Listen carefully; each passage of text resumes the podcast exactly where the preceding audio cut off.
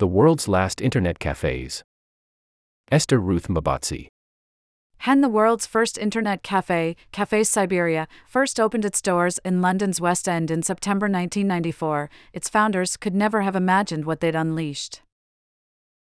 Internet cafes, cheap, accessible venues where just about anyone could explore cyberspace in its infancy, spread slowly across the world at first, and then snowballed in popularity. In the spring of 1996, Sri Lanka, T plus KFAN equals RA8 PT2 and Prinsec equals front cover, got its first two internet cafes, the Cyber Cafe and the Surfboard. A few months later, Kuwait's first internet cafe, T plus KFAN equals RA1 PA5 and Prinsec equals front cover, launched with 16 PCs. In 1999, a travel guide promised readers a list of 2,000 cafes in 113 countries. Within a couple of years, it was estimated that there were more than 100 internet cafes in Ghana alone. Busy Internet opened the largest internet cafe in Accra, boasting 100 screens. By 2002, there were more than 200,000 T plus KFAN equals PA701 and Prinsec equals front cover licensed internet cafes in China, and still more operating under the table. They were mushrooming, Ricardo Gomez, an associate professor at the University of Washington who conducted a definitive survey of public internet access in the late 2000s, told Rest of World. Internet cafes were more than just places to log on. They emerged in the waning years of the 20th century, a post Cold War moment full of techno optimism sharing a global resource like the internet was going to bring different people in different cultures together in mutual understanding, historian and author Margaret O'Mara told Rest of World. It was an era in which, both physically and digitally, people were moving across borders that before were very difficult, if not impossible, to cross. For many, internet cafes represented the arrival of the future.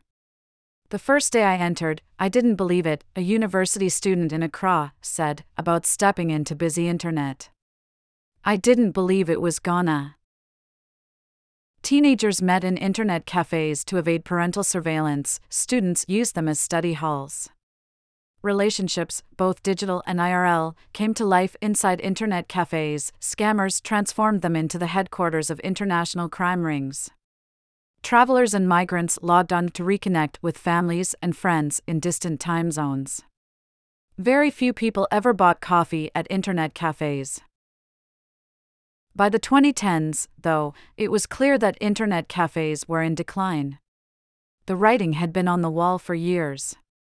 In 2004, a Guardian article predicted that the launch of 3G meant that internet cafes will become an increasingly rare sight, a logging in point for students and tourists the launch of the iPhone and the advent of cheap data were just two more nails in the coffin. In response, some internet cafes, particularly in Asia, reinvented themselves as gaming cafes. Customers crammed into neon lit dens for hours, even days, binging games like World of Warcraft. Alarming accounts emerged. In Taiwan, one man died after three straight days of gaming. In Japan, thousands of so called internet cafe refugees depended on 24 hour cafes for shelter every night. One woman in China gave birth in an internet cafe's restroom. The South Korean government cracked down on gaming dens with new restrictions in 2010. The Chinese government shut down thousands regularly. Internet cafe empires crumbled quickly. In 2013, a Rwandan cafe owner reported that his daily customer count had suddenly dropped from 200 to just 10.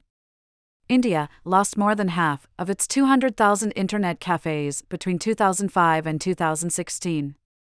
Accra's busy internet cafe folded, and the company pivoted to be an internet service provider. Then came the COVID 19 pandemic, which wiped out many of the internet cafes that were just barely holding on.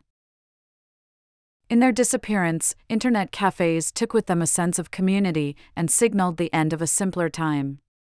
What was lost is the gathering space for in person gathering and hanging out, the communal sharing of food, sharing a dream, being together in the same space, Gomez said. Of course, not all the cafes are gone.